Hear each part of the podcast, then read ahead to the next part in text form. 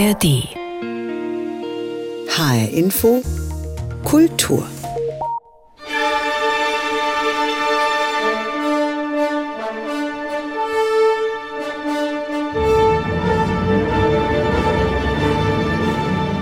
Kriegen Sie auch immer eine Gänsehaut, wenn Sie diese Melodie hören? Das ist der fliegende Holländer von Richard Wagner, die Ouvertüre.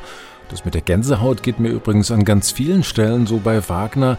Man kann ja zu ihm stehen, wie man will. Er war sicher ein schwieriger Mensch und manche seiner Ansichten gehen nun wirklich gar nicht. Aber das wäre ein ganz anderes Thema. Komponieren konnte er jedenfalls und die Menschen damit berühren wie kaum ein zweiter. Das kann man jedes Jahr wieder beobachten auf dem sogenannten Grünen Hügel, dieser kleinen Anhöhe im Norden von Bayreuth, wo sich Wagner noch zu Lebzeiten sein eigenes Denkmal hat bauen lassen, das Festspielhaus. Jetzt beginnen sie wieder, die alljährlichen Wagner-Festspiele, wo die High Society auf echte Musikliebhaber trifft, wo man viele Stunden lang auf unbequemen Stühlen sitzt, mangels Klimaanlage oft genug im eigenen Schweiß und einen Opernakt nach dem anderen an sich vorbeiziehen lässt. Am Ende gibt's großen Jubel für die Sängerinnen und Sänger, oft ein großes Buh für die Regie und alle sind irgendwie stolz, dabei gewesen zu sein. Es ist eine Welt voller Traditionen und Rituale und doch, da gerät gerade einiges in Bewegung auf dem grünen Hügel. Pessimisten würden sagen, ins Rutschen. Aber die innovativen Kräfte im Haus, sie dürfen sich immerhin auf den Meister selbst berufen, der in einem Brief an Franz Liszt nämlich mal das Motto vorgegeben hat: Kinder macht Neues. Die Wagner-Festspiele in Bayreuth, unser Thema heute in HR Infokultur. Mein Name ist Martin Kersten. So haben denn die olympischen Festkrämpfe endlich stattgefunden. Alles war wahnsinnig. Der Text, die Musik, die Wagnerianer und die Eintrittspreise. So urteilte der österreichische Schriftsteller und Journalist Daniel Spitzer mit eben solcher Feder über eine Aufführung der Walküre in Wien.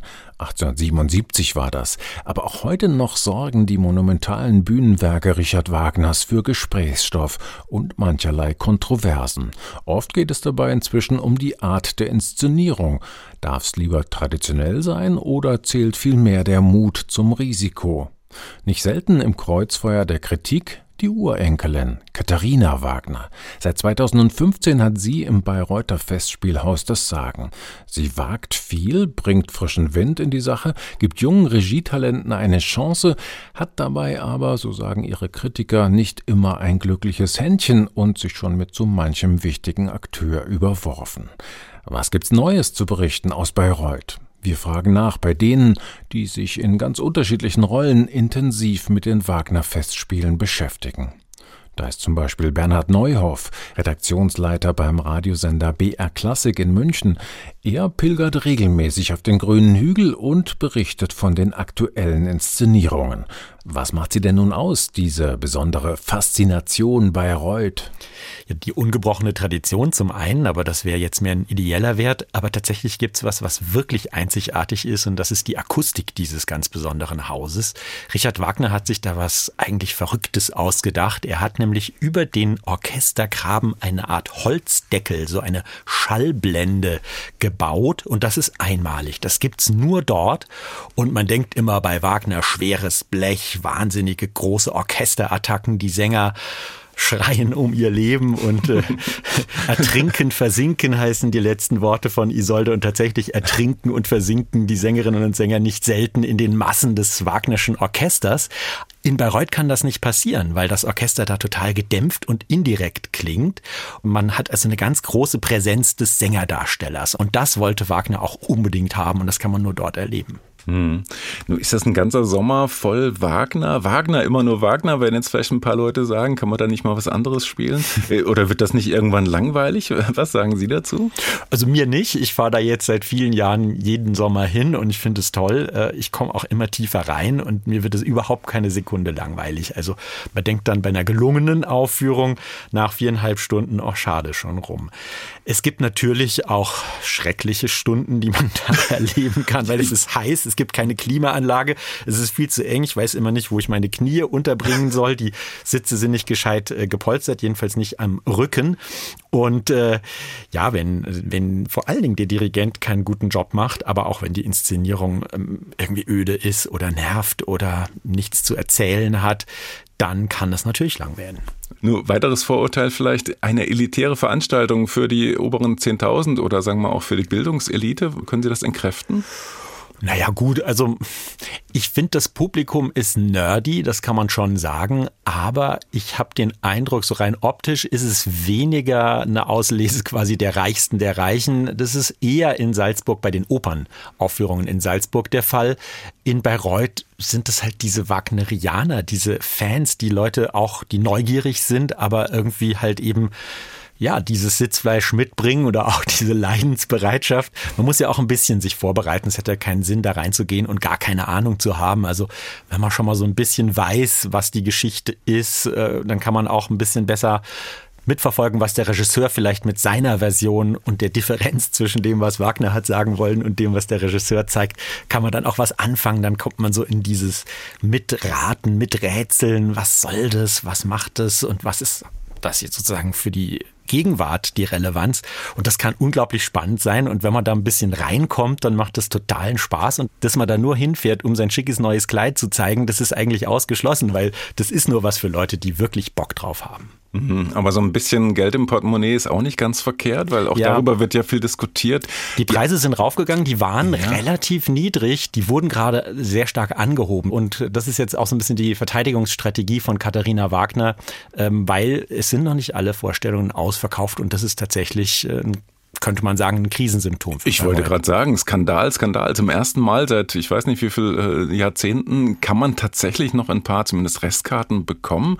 Sind das jetzt so erste Zeichen, ich sag mal, des äh, kulturellen Niedergangs, äh, ein Warnschuss, dass man irgendetwas ändern äh, muss? Oder würden Sie sagen, erstmal gelassen bleiben? Ich würde gelassen bleiben. Wir haben verschiedene Faktoren. Wir haben postpandemische Zeiten. Wir haben Änderungen im Freizeitverhalten, in den Reisegewohnheiten. Die Leute entscheiden immer kurzfristiger. Das ist ganz normal. Das erzählen einem alle Kulturveranstalter. Äh, es kommt hinzu die Erhöhung der Eintrittskarten, ja. Es kommen aber auch Marketingprobleme dazu. Also da hatten die Freunde von Bayreuth, das ist dieser sehr konservative, mächtige Mäzenatenverein, die hatten ein Kontingent, das wollten sie dann aber doch nicht haben. Die mögen nämlich den neuen Ring von Valentin Schwarz, der im letzten Jahr rausgekommen ist und eher gefloppt hat. Den mögen die nicht. Die haben die Kontingente aber relativ spät wieder freigegeben und da ist es natürlich, weil man gleich vier Vorstellungen buchen muss und quasi eine ganze Woche einplanen muss, Hotel mhm, finden, mhm, mhm. Urlaub und so, ist es wirklich schwer, das so spät loszuschlagen. Das ist jetzt nicht direkt Katharina Wagners Schuld. Trotzdem, man sieht's ja, welche Inszenierungen ausverkauft sind, nämlich zum Beispiel der Tannhäuser, der super ist, von Tobias Kratzer, total witzig, durchaus Regietheater, aber halt eben sehr schlau und sehr nah auch an der Vorlage und trotzdem frei, frech und kreativ. Und äh, das läuft super. Andere Vorstellungen wie der Ring von Valentin Schwarz ist halt eben nicht so geglücktes Regietheater. Da äh, hängt's durch. Auch der Holländer ähm, von Czerniakow inszeniert, der verkauft sich auch nicht gut und es war halt auch einfach keine so eine gute Regie. Also da kann man schon sagen, ja, ähm, liegt schon auch an den teilweise kritisierbaren Entscheidungen von Katharina Wagner, die halt immer wieder Newcomern vielleicht äh, eine Chance gibt, was sympathisch ist, aber halt so risikobehaftet, weil eigentlich einen missglückten Ring kann sie sich im Grunde nicht leisten, nach dem, was so in den letzten Jahren lief und auch nach dem, äh, wo jetzt eben die Personalentscheidung zu fällen ist, will man Katharina Wagners Vertrag verlängern. Und das wird im Herbst jetzt eben auf dem Tisch liegen und es gibt äh, intern durchaus Gegenwind. Also gerade die Freunde äh, stellen, glaube ich, äh, da durchaus äh, sehr kritische Fragen. Mhm. Also da ist doch eine Menge mehr in Bewegung, als man vielleicht von außen vermuten würde. Denn äh, für uns so von außen betrachtet ist ja immer noch ein, ein Laden, der mit sehr viel Tradition arbeitet und wo vielleicht eher die Gefahr wäre, ähm, dass, äh, dass Konventionen auch erstarren können und dass deswegen irgendwann das Interesse nachlässt. Aber so wie Sie gerade schildern, habe ich den Eindruck, Eindruck, dass eher die viele Bewegung, die da drin ist, auch in den Inszenierungen, in den Versuchen, was anders zu machen, möglicherweise zum Problem wird. Ja, absolut. Also in der Wagner Community ist es eher so, dass man Katharina Wagner vorwirft, sie würde quasi das Neue um des Neuen willen machen und äh, von den Wagnerianern der äh, Gemeinschaft dieser Freunde eben ähm, wird eher so jemand wie Christian Thielemann favorisiert. Und das wirft man Katharina Wagner vor, dass sie diesen fantastischen Wagner-Dirigenten dem man eine eher konservative Bühnenästhetik nachsagt, der aber natürlich auch äh, sehr innovative Regiekonzepte als Dirigent begleitet hat, ähm, der wird da sehr verehrt und Katharina Wagner hat sich mit ihm offenbar überworfen. Thielemann dirigiert nicht mehr in Bayreuth und auch das wird ihr sehr vorgeworfen. Hm. Wenn wir von Innovationen sprechen auf dem grünen Hügel, dann müssen wir natürlich von der Premiere des Parsifal reden, äh, die mit sogenannter Augmented Reality einhergehen soll. Das heißt, sie sitzen dann am Dienstag in der Premiere und haben so eine Brille auf, eine Datenbrille. Mhm. Äh, sinnvolle Sache oder wie stellen sich das vor jetzt so vorab? Kann ich jetzt noch nicht sagen. Von Adorno gibt es den schönen Satz, ein Philosoph ist ein Mensch, der weiß, warum Bücher schlecht sind, die er nicht gelesen hat. Und man unterstellt ja Kritikern auch gelegentlich, dass sie die Kritik schon vor der Aufführung schreiben. Aber ich mache das nicht. Ich lasse mich da überraschen. Ich bin offen, ich bin neugierig. Sehr strittig an diesem ganzen Projekt ist, dass nur 330 von den äh, weit über 2000 Festspielbesucherinnen und Besuchern in den Genuss einer solchen Brille kommen. Also es ist äh, dann doch irgendwie ein bisschen fragwürdig, wenn man diesen riesigen Aufwand treibt und aus Kostengründen kann dann eigentlich nur ein sehr kleiner Teil des Publikums die volle Idee des Regisseurs Jay Scheib dann wirklich mitverfolgen. Die anderen haben nur das normale Live-Erlebnis auf der Bühne. Und das Ganze lag auch wieder an einem Konflikt äh, zwischen Katharina Wagner und eben ihrem Mäzenaten-Unterstützerclub, der da eben auch äh, Gelder nicht freigeben konnte oder wollte. Und das stellt natürlich auch die Sinnhaftigkeit des Ganzen von der organisatorischen Seite so ein bisschen in Frage, weil wenn dann nur so Happy Few überhaupt wissen, was da eigentlich, wo das meiste Geld hingeflossen ist von dieser Inszenierung, ist irgendwie ein bisschen komisch. Die Hoffnung ist, dass es ein Riesenerfolg wird und dass dann die Freunde oder andere Geldgeber im nächsten Jahr es ermöglichen, dass alle 2200 äh, Besucher pro Aufführung dann auch so eine Brille kriegen. Sagt Bernhard Neuhoff, Bayreuth-Kenner, Musikkritiker und Redaktionsleiter beim Radiosender BR Classic. Die Brillen sind es also, die in diesem Jahr besonders viel Aufmerksamkeit auf sich ziehen. Augmented Reality, erweiterte Wirklichkeit ist das Zauberwort. Was genau die Happy Few, von denen Neuhoff gerade sprach, damit zu sehen bekommen, das fällt natürlich vor der Premiere des Parsifal und das Betriebsgeheimnis. Wir reden schließlich von einer Neuinszenierung, da soll vorab nicht allzu viel verraten werden. Immerhin durfte ich mit Vincent Kaufmann sprechen, einem jungen Mann, der sich bestens mit sogenannten immersiven Technologien auskennt und der von den Bayreuther Festspielen als Digitalcoach engagiert wurde. Kaufmann ist als Projektleiter verantwortlich dafür, dass diese Technologie dann am Premierenabend auch reibungslos funktioniert. Aber wie funktioniert das Ganze denn nun eigentlich? Man kann sich das recht einfach vorstellen wie eine Sonnenbrille. Also der Zuschauer setzt sich an seinem Sitzplatz eine, ja, eine Art Sonnenbrille auf. In diese Brille sind äh, aber zwei Bildschirme eingearbeitet über Projektoren. Und diese zwei Bildschirme ermöglichen dann, dass wenn man durch diese Brille durchschaut, sowohl auf die Bühne schauen kann, als auch zusätzlich digitale Bilder, Inhalte sehen kann. Man kann das so ein bisschen auch mit dem Bereich äh, Video vergleichen. Es gibt ja meistens schon Inszenierungen, wo auch Video eingesetzt wird auf Leinwänden und die Möglichkeit in den AR-Brillen ist eben dort dreidimensionale Animationen die im Zuschauerraum platziert sind, einzusetzen. Das bedeutet, jeder Zuschauer aus seiner eigenen Blickrichtung auf die Bühne besitzt eben verschiedene Winkel, auf die er äh, schauen kann, auf diese Animationen, die dort eingeblendet werden. Und die sind eben 3D im Raum verortet. Das bedeutet, ich kann mich auch nach links und nach rechts umdrehen oder auch nach oben und unten schauen. Und dort ist ebenfalls etwas zu sehen. Deswegen ja auch der Begriff Immersion oder immersive Medien, weil es einen eben vollständig umgibt. Muss man vielleicht nochmal abgrenzen zu den etwas bekannteren Virtual Reality Brillen, wo man also so ein Riesenmonstrum auf den Augen hat. Und da sieht man etwas ganz anderes, nämlich tatsächlich eine andere Welt. Genau. Bei den Virtual Reality Brillen ist man entsprechend vollständig abgeschottet. Das bedeutet auch sowohl Ohren als auch die Augen bekommen eine vollständig simulierte Umgebung vorgegeben. Ich bekomme eben dann nicht mehr mit, dass ich zum Beispiel hier in Bayreuth im Zuschauerraum sitze. Anders wie ja jetzt in diesem Jahr bei der Neuinszenierung Parsival eingesetzt wird, die AR-Brillen, die eben sowohl die reale als auch die digitale Welt miteinander vermengen. Nun gelten ja die Bayreuther Festspiele von jeher als eher, ja, ich sag mal, traditionsbewusst. Hat Sie das gewundert? Waren Sie erstaunt, als die Verantwortlichen mit dieser Idee an Sie herangetreten sind? Ähm, ich gebe ehrlich zu, ja, ich war im ersten Moment ein wenig verwundert, aber auch begeistert, dass gerade eben so ein großes, traditionsreiches Haus, wo man ja dann auch, ich sag mal, eher immer behauptet, na ja, äh, so ähm, Theater ist Tradition und nichts verändert sich, nichts bewegt sich. Das ist gerade dieses Haus damit bricht mit dieser Regel, könnte man sagen. Also das natürlich hier Bayreuth hat eine sehr, sehr große Strahlkraft auf die gesamte Welt und wenn natürlich hier diese AR-Inszenierung stattfindet, ähm, wird man natürlich damit auch, ja, ein großes Zeichen setzen dass eben ja AR im Theater und vor allen Dingen auch in der Oper, in einer Wagner-Oper, entsprechend ja auch eingesetzt werden kann und auch funktioniert. Ist das jetzt aus Ihrer Sicht einfach mal ein netter Versuch, mal was anderes zu machen? Oder erleben wir hier gerade tatsächlich den Umbruch des klassischen Musiktheaters oder der Bühnenkunst überhaupt in ein neues, in ein ja virtuelles Zeitalter? Ich kann natürlich von meiner äh, technischen Seite eher äh, sprechen und äh, da kann man sagen, dass sie ist weit, also weit mehr als ein Experiment. Da die Anzahl von 330 solcher AR-Brillen in dem Sinne einmalig ist. Es gibt äh, viele kleinere Installationen, auch Experimente, wo ich sag mal bis zu 50 äh, AR-Brillen verwendet werden.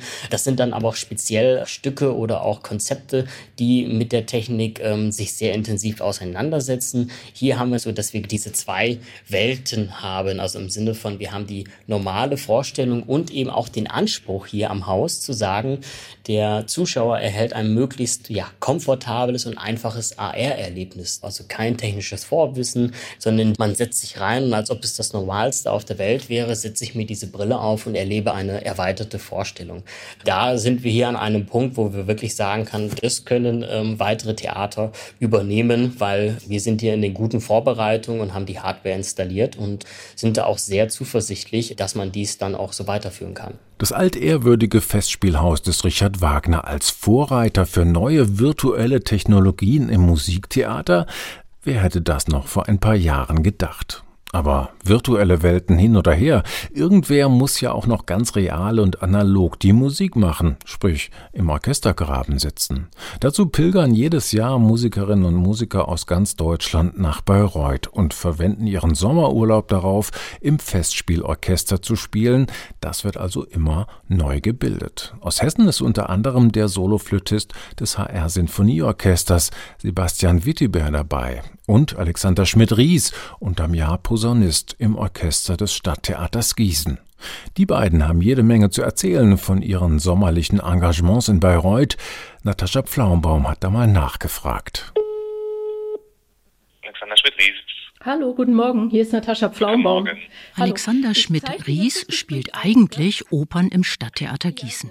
Ich erreiche ihn Anfang Juli telefonisch in Bayreuth. Seit drei Wochen probt er schon mit dem Festspielorchester für die Wagner-Opern. Der Bassposaunist hat in Bayreuth einen der aufregendsten Musikerjobs überhaupt, finde ich. Er spielt als einer der ganz, ganz wenigen auf der Bühne. Das sind zum Beispiel äh, in Walküre und Götterdämmerung die Stierhörner, das ist bei Parzival die Verwandlungsmusik und nach der Ouvertüre. Das sind bei Tannhäuser der Pilgerchor zum Schluss. Das sind auch bei Meistersinger das Nachtwächterhorn. Aber seine größte Bühne ist vor dem Haus. Alexander Schmidt-Ries ist Teile der Bühnen- und Pausenmusik. Das heißt alles, was auf der Bühne musikalisch äh, gespielt wird und die Pausenfanfaren jeweils vor den Akten, da spiele ich mit.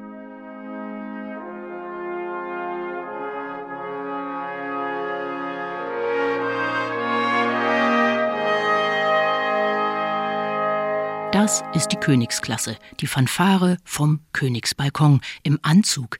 In Bayreuth gibt es keinen Pausengong, der das Publikum nach der Pause wieder einsammelt, sondern immer ein markantes Leitmotiv aus der Oper, die am Tage gespielt wird.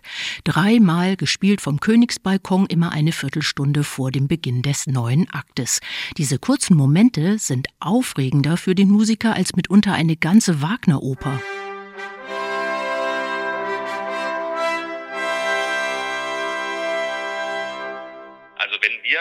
Musiker auf dem Balkon stehen, äh, wird natürlich auch jeder Ton auf die Goldwaage gelegt. Wir wissen schon, dass wir auch quasi da jetzt ein Aushängeschild sind.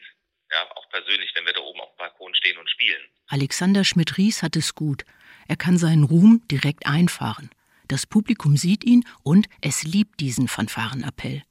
Sebastian Wittiber, Soloflötist des HR Sinfonieorchesters, sitzt dagegen komplett im Dunkeln. Man spielt, wie soll ich sagen, aus einer ja, anderen Welt eigentlich von da unten. Und das finde ich so ganz faszinierend. Das ist da unten wirklich diese, man muss sich vorstellen, an jedem Pult ist eine kleine La Notenlampe und das Licht wird total runtergedimmt. Das Besondere des Bayreuther Opernhauses ist ja sein Klang. Und der wird erzeugt durch diese einzigartige Konstruktion des Orchestergrabens. Das Orchester in Bayreuth sitzt komplett unterhalb der Bühne im Keller quasi. Das Publikum sieht die Musiker und Musikerinnen nie. Das Orchester selbst sieht auch nur Noten und den Dirigenten. Und wir gucken alle sehr nach oben, weil der Orchestergraben ja abfallend ist. Sebastian muss wirklich einen Berg hochschauen. Nach fünf Stunden Wagner-Oper hat er mitunter einen steifen Nacken wenig komfortabel. Wir haben alle höchstens ein Quadratmeter zu sitzen. Also es ist schon auch recht eng. Und ähm, also gerade die Flöten, wir sitzen sehr in der Mitte von den Bläsern und wir müssen quasi auch als erstes einsteigen mit den Oboen, weil später kommt man sonst gar nicht mehr an den Platz. Kein Licht, kein Platz, eng und schräg und dann noch die berühmte Bayreuther Sommerhitze. Also es ist sehr warm. Letztes Jahr war es wirklich bei der Eröffnung 38 Grad im Graben, muss man sagen. Es gibt auch keine Klimaanlage. Es gibt eine ganz historische Waldluftzufuhr, die dann über große Kanäle aus dem Wald angesaugt wird, also der ja oberhalb liegt und eben in den Graben auch etwas geblasen wird. Aber ähm, bei großen Temperaturen oder hohen Temperaturen geht es, reicht das natürlich nicht. Aber warum tun die beiden beiden sich das an opfern dafür seit 15 Jahren ihren Sommerurlaub. Ehrlich gesagt ist es für mich auch ein bisschen Urlaub, weil ähm, wir, wir, haben natürlich nicht jeden Abend zu spielen und das Orchester ist wie eine große Familie, die wir, wie, wie soll ich sagen, sehr erholsames Arbeiten da auch empfinden. Flötist Sebastian Wittiber scheint also einen interessanten Ferienjob in Bayreuth gefunden zu haben. Überhaupt muss man sagen, es gibt schon viele spannende Jobs in so einem Musiktheater. Einen davon hat momentan diese junge Frau in Bayreuth erneut Marlene Schleicher. Sie ist als Dramaturgin, genauer gesagt als Produktionsdramaturgin im Team von US-Regisseur Jay Scheib engagiert worden für die Neuinszenierung der Wagner-Oper Parsifal. Aber was genau macht eigentlich eine Produktionsdramaturgin? Ähm, Produktionsdramaturgie bedeutet, dass ich im Grunde zum Regie-Team dazugehöre und wir gemeinsam überlegen, was wir sehen wollen. Und mein Vorteil ist, dass ich mit Abstand eigentlich die ganze Zeit überprüfen kann und überlegen kann, was das uns erzählt und ob das das ist, was wir erzählen wollen. Ähm, und ich glaube, es unterscheidet sich vor allem darin, dass ich ähm, nicht diesem Klischee eines Dramaturgen nachkomme, dass man in seiner Schreibstube sitzt und vor allem viele Texte schreibt, sondern ich bin wirklich in den Proben dabei und moderiere ganz viele Prozesse, dass die Dinge zusammenlaufen und ähm, ja, alle Sachen an ihren richtigen Platz fallen. Mhm, also das heißt so eine Art Korrektiv oder auch die erste Zuschauerin? Ich bin die erste Zuschauerin, genau. Das ist eigentlich die Aufgabe, die erste Zuschauerin, die aber trotzdem ziemlich viel weiß und zwischen diesen zwei Rollen eigentlich die ganze Zeit hin und her springt. Nun reden wir bei Parsifal von einem Stoff, da geht es um Gralsritter, da geht es um alte Mythen, das ist behaftet, besetzt mit jeder Menge Tradition, mit religiösem Pathos und auch, naja, historisch nicht so ganz unbelastet. Hitler soll mal gesagt haben, das ist die Schlüsseloper überhaupt bei Wagner. Mhm. Äh, was reizt Sie als junge Dramaturgin an so einem Wagner-Stoff wie Parsifal? Ich glaube, der Parsifal ist im Grunde eine Erzählung über eine Welt, die dem Ende zugeht oder eine Welt, die sich irgendwie in so einer Endzeitstimmung befindet und nach Wegen sucht, wie man dort einen Ausweg findet oder eben wie es weitergehen kann, wie man Hoffnung schöpfen kann. Und ich glaube, das ist was, was ganz viel zu tun hat mit der Welt, in der wir gerade leben. Und deswegen finde ich das hochaktuell und hochspannend, sich damit auseinanderzusetzen, ohne dass es dann die Notwendigkeit gibt, es zu veraktualisieren, sondern ich glaube, die Dynamiken, die dort stattfinden, und es ist ja auch, geht ja ganz viel um diese Gralsgemeinschaft, aus der eben einzelne Personen hervortreten, das erzählt mir sehr viel über ein Heute. Und deswegen ist der Parsifal definitiv ein sehr aktuelles Stück. Das klingt erstmal sehr spannend. Nun darf man ja traditionell vor der Premiere nicht so wahnsinnig viel verraten über die neue Inszenierung. Die Spannung soll ja auch ja. bleiben. Äh, trotzdem, was, was dürfen Sie uns denn schon sagen, um ein bisschen Lust zu machen? Ich glaube, das Spannende daran ist, dass wir eben drei verschiedene Welten aufmachen, die extrem unterschiedlich sind und am Ende doch miteinander zusammenhängen.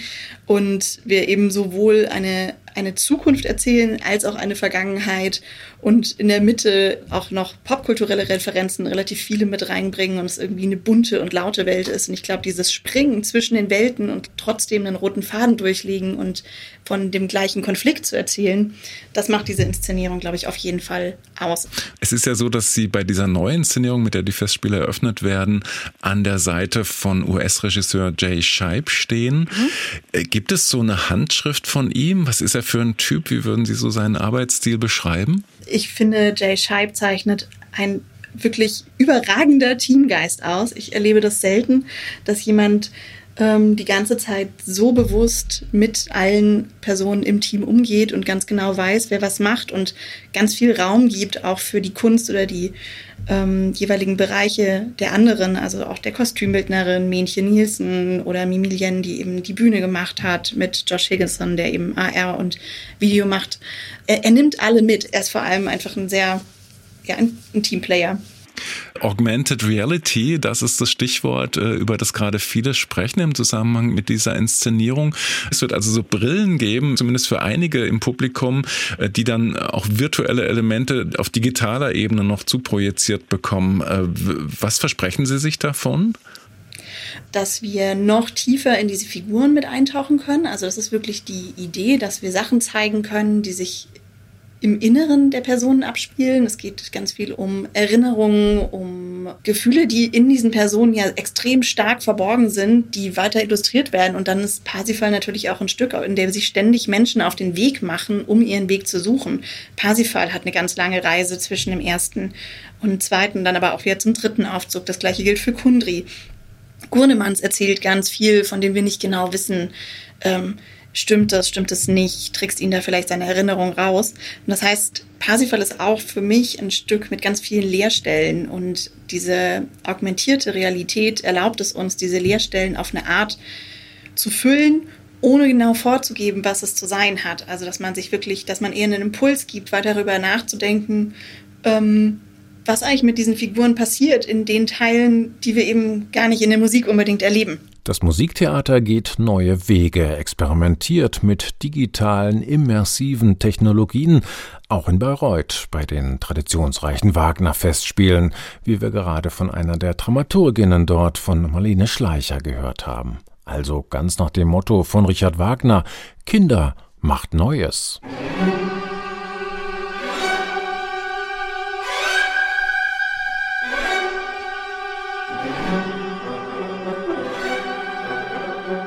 Bayreuther Festspiele starten in die neue Saison. Das war unser Thema in HR Infokultur. Sie können diese Sendung jederzeit abrufen als Podcast in der ARD Audiothek und natürlich auf hrinforadio.de. Mein Name ist Martin Kersten.